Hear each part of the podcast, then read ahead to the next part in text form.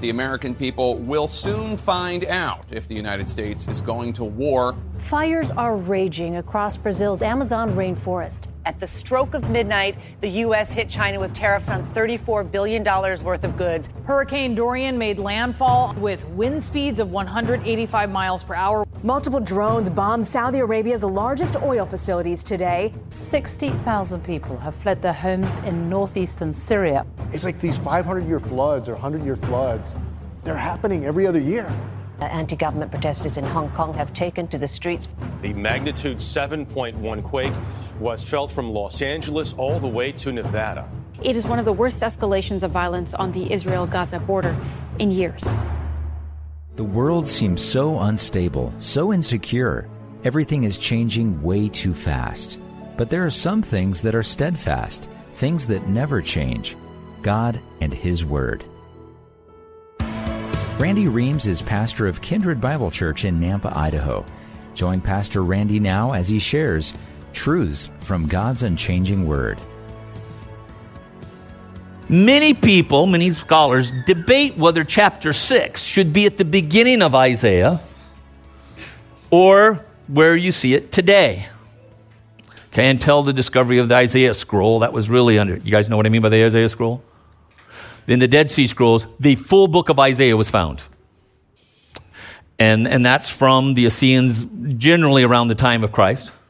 So they can compare it to all these other pieces and parches and papyri of things of Isaiah and say, hey, look, the Bible ain't changed very much in all that time.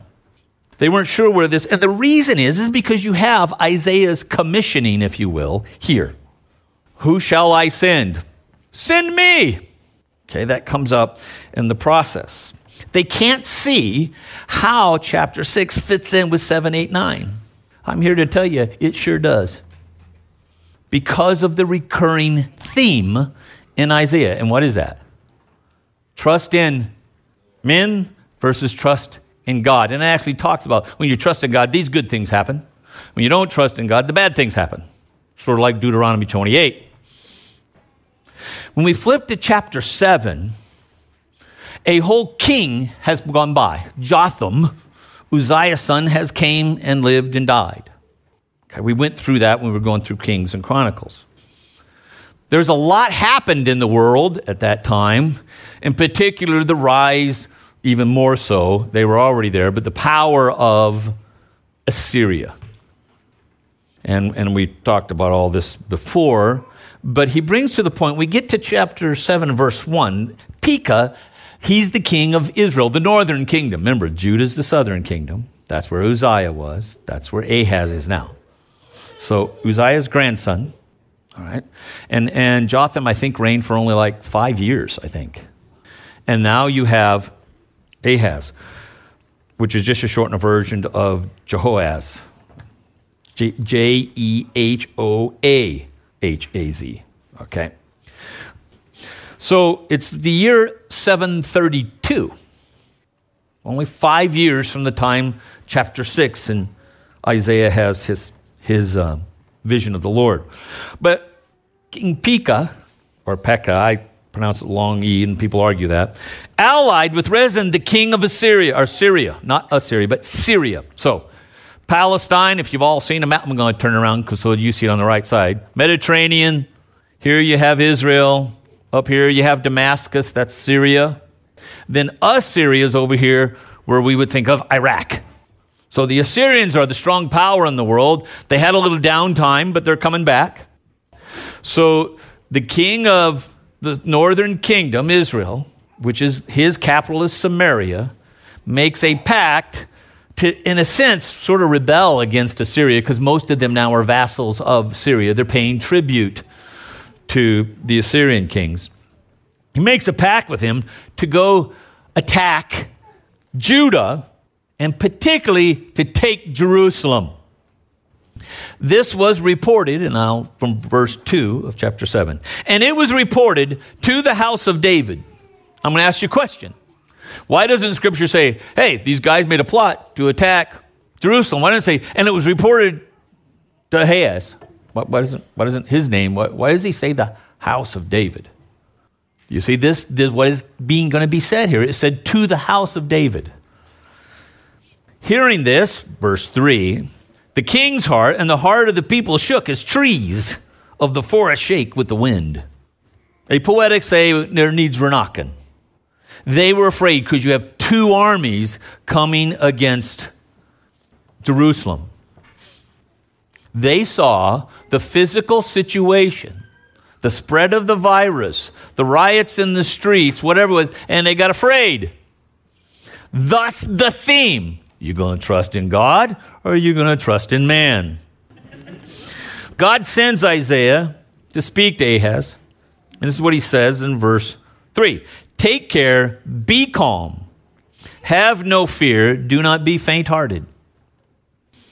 But let me say to you today, take care, be calm, have no fear, do not be faint-hearted. He says, look at this, Isaiah says to the king, it shall not stand, nor shall it come to pass. That is their desire to take Jerusalem. Now they do a bunch of killing.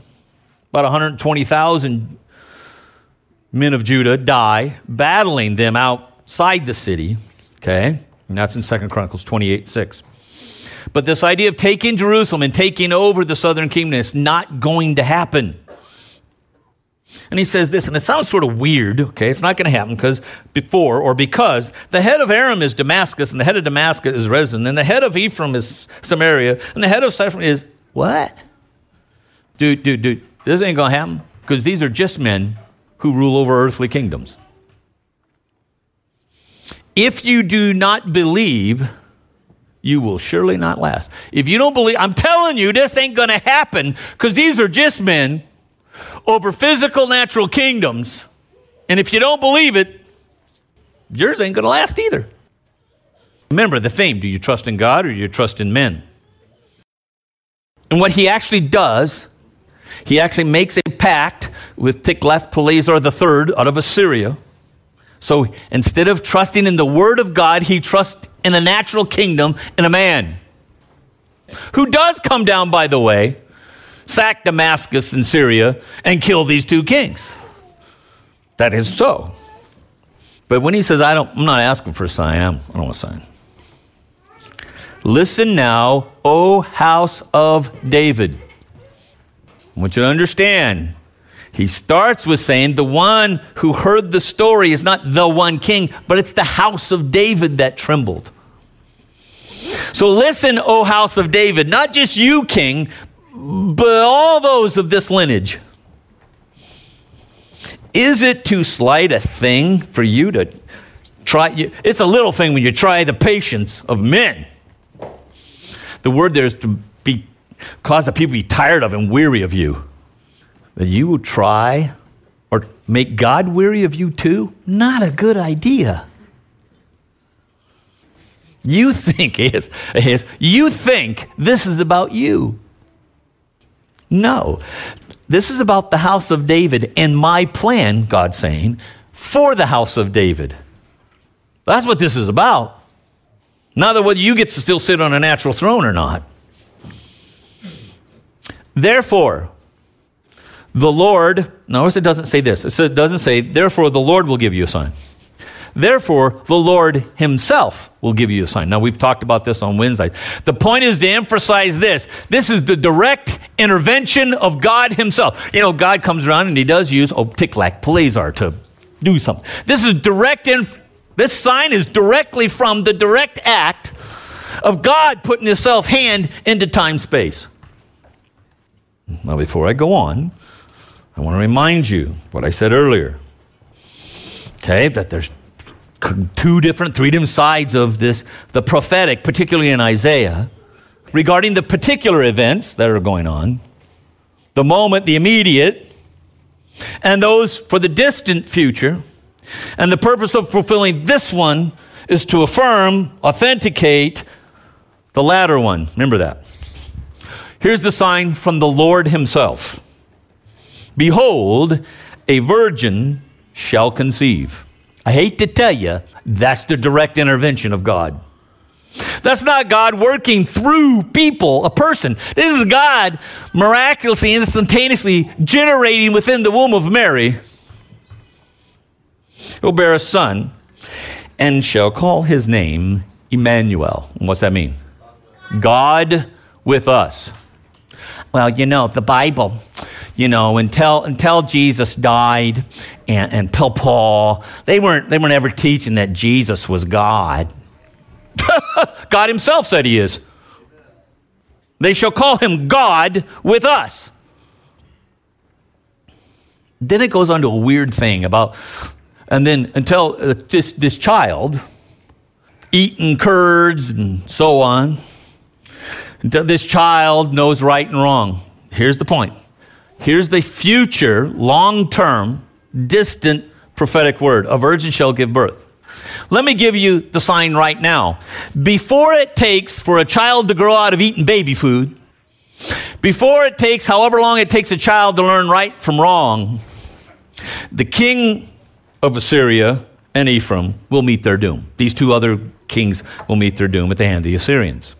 That happened within 3 years. So why did this happen? Why did it take place in a particular amount of time? To affirm the prophecy that a virgin will give birth. If let me tell you, this is going to happen. It's going to happen within the period of time that it takes a child to get away from baby food and learn right from wrong. In that amount of time, these two guys will be gone. For the purpose of, I'm giving you two together, so one authenticates. If you prove to you that I am faithful with this word, I will prove to you, therefore I'm faithful to keep this word. But, like I said, he doesn't trust God.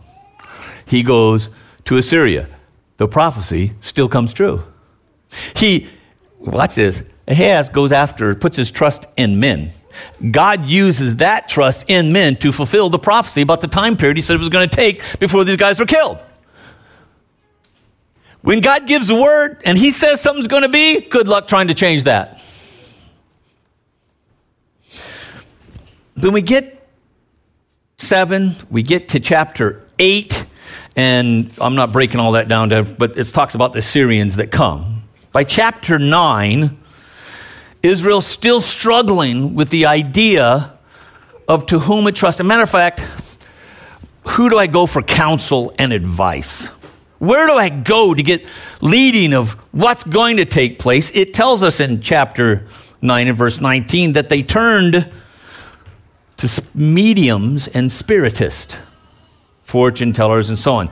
This took place, if you recall, when Manasseh becomes king. They do. It literally sets the zodiac in the temple. They get necromancers and spiritists and mediums and sorcerers. You can't remember when I preached on that. Anybody? Okay. All right. Again, look at, here's the same problem. Even though God proves he can tell the future, Israel still doesn't trust in God's word. They trust in the human situation to the point where, wait a minute, they go beyond the physical to the metaphysical. That is not corporeal, not to this spirit, mediums, tell the future, tarot card reading, whatever it is it looks like for you. Do you trust the word of God? In the midst of that is Isaiah 9, 6, and 7. For a child is born unto us, a son, a child, I know it by King James, unto us a child is born, unto us a son is given. Now watch. A child is born, but a son is given. Why would it say that? Because the Son of God was given. He wasn't born. A child is born, but the Son of God was given. He already existed. The eternal Son of God. Okay, so you have what is called the hypostatic union in the incarnation, and that is truly human, truly God. Everything that human is, he is. Everything that God is, he is. But this is the part, now do you get why it says this? And the government shall rest on his shoulders. See, by the time this spiritist medium stuff is happening, Samaria and its entire northern kingdom is gone. Sennacherib has come in and taken it all over, taken the king, Hoshea, to captive, and hauled off the people of Samaria. What's going to happen to us? I don't know. Call Psychic Friends Network. Get your palm read. Go to your horoscope. No. I know you're worried about the governments of this world, how it's going to play out. But unto us a child is born, a son is given, and the government shall rest on his shoulders. And he will be called Wonderful Counselor. Guess where you got to go for counseling? Mighty God. In case, again, you don't believe that Jesus Christ, born in Bethlehem, was truly God and truly man, you got a problem right here. Now, wait a minute. If the word he gave you before was true, this future one is too. If you don't believe this, you're being Ahaz. Yeah, I know God said, but I believe by the time Jesus came along, that didn't. No, I wasn't God. Mighty God. Now, this will mess with you. This child that is given or born and the son that is given to mighty God, and he'll be called Eternal Father. Well, the Bible doesn't use the word Trinity, so that's not a doctrine in the Bible. Really? When's the last time you read Isaiah? That son, that child, will be mighty God, Eternal Father, Prince of Peace, and of the increase of his, not his government, the increase of his government will not end. It is vitally important that we understand the context which these prophecies, you've seen them on Christmas cards, right? You see them all over the place. Put them in this context. Quit putting your trust in human government, in human kings. Quit looking to human things to solve the problem. There is a child that's born. This Christmas, remember this. President, whoever, is not in charge. Let me put it like I taught the kids. Caesar Augustus was not in charge. He thought it was a good idea to tax the people and do a census so he can tax them and make them go to their own hometown. He didn't know he was fulfilling a prophecy given in Micah.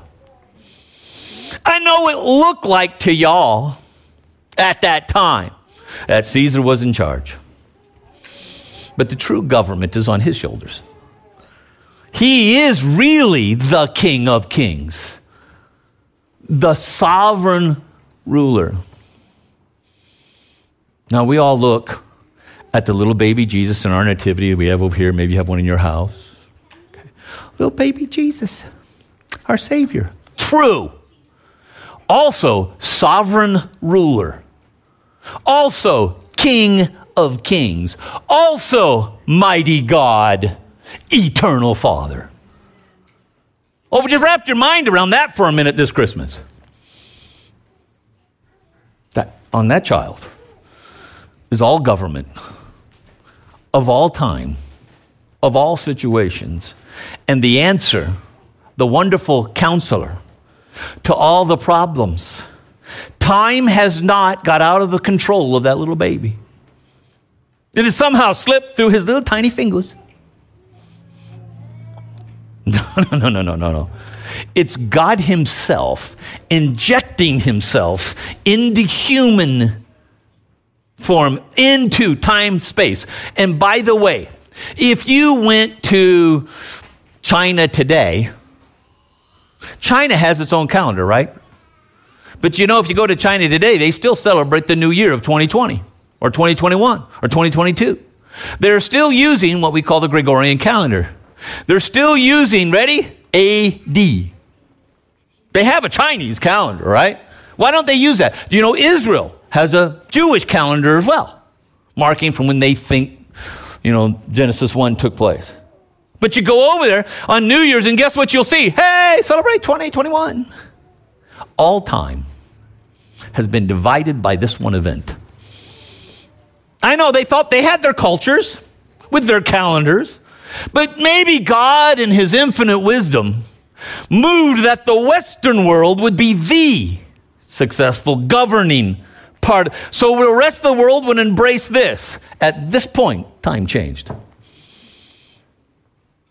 Before Christ and after. Well, I thought God would bless the West because we're just good people. Because we understand democracy.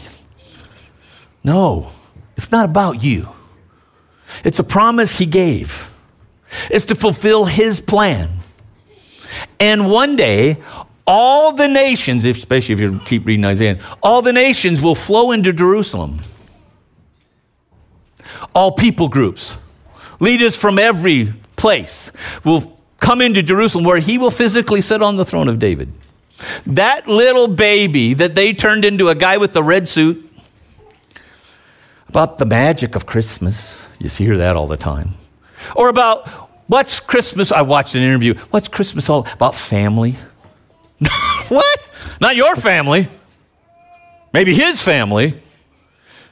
They will all bow before the throne of Christ in the millennial reign. Because there is still a future to the prophetic word that we see connected with the birth of Jesus Christ. There is still yet to come the day of the vengeance of our God. That same little baby that's so cute and cuddly that you want to think about in your head is also the same Christ who brings judgment on the earth in Revelation.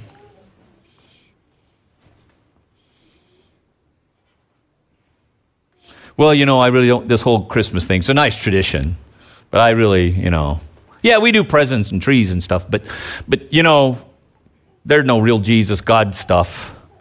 Don't worry, you'll discover the last half of that verse which Jesus quoted. The vengeance of our God. When you look at the manger, that little child, you know what you see? The grace and mercy of God. He has extended it to humanity. But will you try God? You might push the patience of men, but will you push the patience of God? Someday that patience will end at a set time that he is determined, as much as just at the right time Jesus came. Just at the right time, he will come again. And Christ will fulfill that other half of Isaiah 61. When you look at that baby in a manger, are you going to try that baby's patience? Say, no, I put my trust in men. I put my trust in science. I mean, I believe what's testable, repeatable, and sealed. Then I guess you don't believe in dark matter. I'm not going into that. Okay, anybody know what dark matter is? Matter and energy are equated, and so we have more energy in the universe than we have matter we can measure, so we make up something. We can't see it, test it, smell it, nothing. There's a thing called dark matter just to make the equation equal, more or less. They'll argue they can prove that, but they really haven't. They can define maybe. But my point being is that God, that Savior, when you look at that cross or that manger, yes, he came to bring grace, but why did we need it? Because too many of us put our trust in men, in human circumstances. We need to put our trust in God and his word. Amen. And then I'm going to end with this.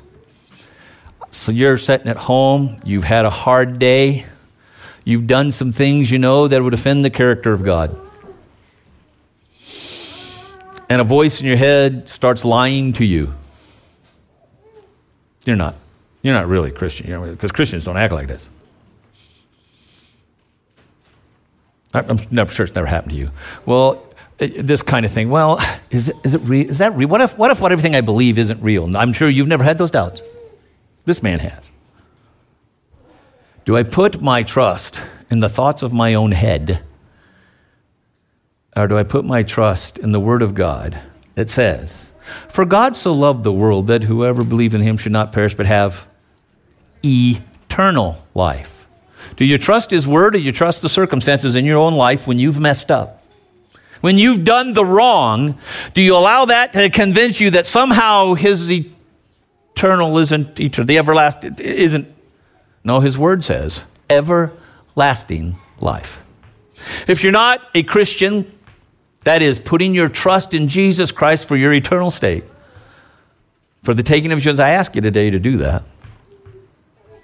It's a wonderful season to look at that little baby and say, I trust in what you are at that baby's point going to do, who you are and everything you promised. Great season for that. But if you are a Christian and you have allowed the circumstances to tell you somehow or another that you, oh, I'm going to get in trouble, lost your salvation, walked away from, trust in the Word of God. It is everlasting life brought to you by a baby in a manger. Let's stand. Father, I give you praise and thanks. Lord, we can look at your word, see what you said, and watched it come past in time space. Not just as scripture, but in archaeology show where you fulfilled these promises that you said. But God, they just stand to affirm all the rest of the things you promised that we have not seen in the natural. God, I thank you, O Lord, that it simply affirms this. If I confess my sins, you are faithful and just to forgive me of my sins. That the righteousness of Christ is imparted to me. Father, we put our trust in your word because we've seen you fulfill your word. God, help us in this season when we see those little manger scenes to remind ourselves that there in that little manger was the King of Kings and the Sovereign Lord. And everything that took place in that child's life and ours, part of your almighty plan. We trust you, O Lord. All that we might give glory to your great name, Emmanuel. Amen. This is Pastor Randy Reams, and I want to thank you for joining us today for Truths from God's Unchanging Word. This broadcast is a ministry outreach of Kindred Bible Church in Nampa, Idaho. And if you'd like to hear this message in its entirety or other messages, just visit kindredbible.org/media. And there you can also subscribe to the podcast. If you're being ministered to by this broadcast, I'd like to ask you to consider financially supporting this ministry. Giving is easy. Just go to kindredbible.org/give. There you can make a one-time gift, or you can choose to become a monthly supporter. But if you prefer, you can send your gift to KBC, P.O. Box 32, Nampa, Idaho 83653. Your prayers, words of encouragement, and financial support helps ensure that this broadcast will continue to be heard in your region and around the world. Again, I'd like to thank you for listening to Truths from God's Unchanging Word.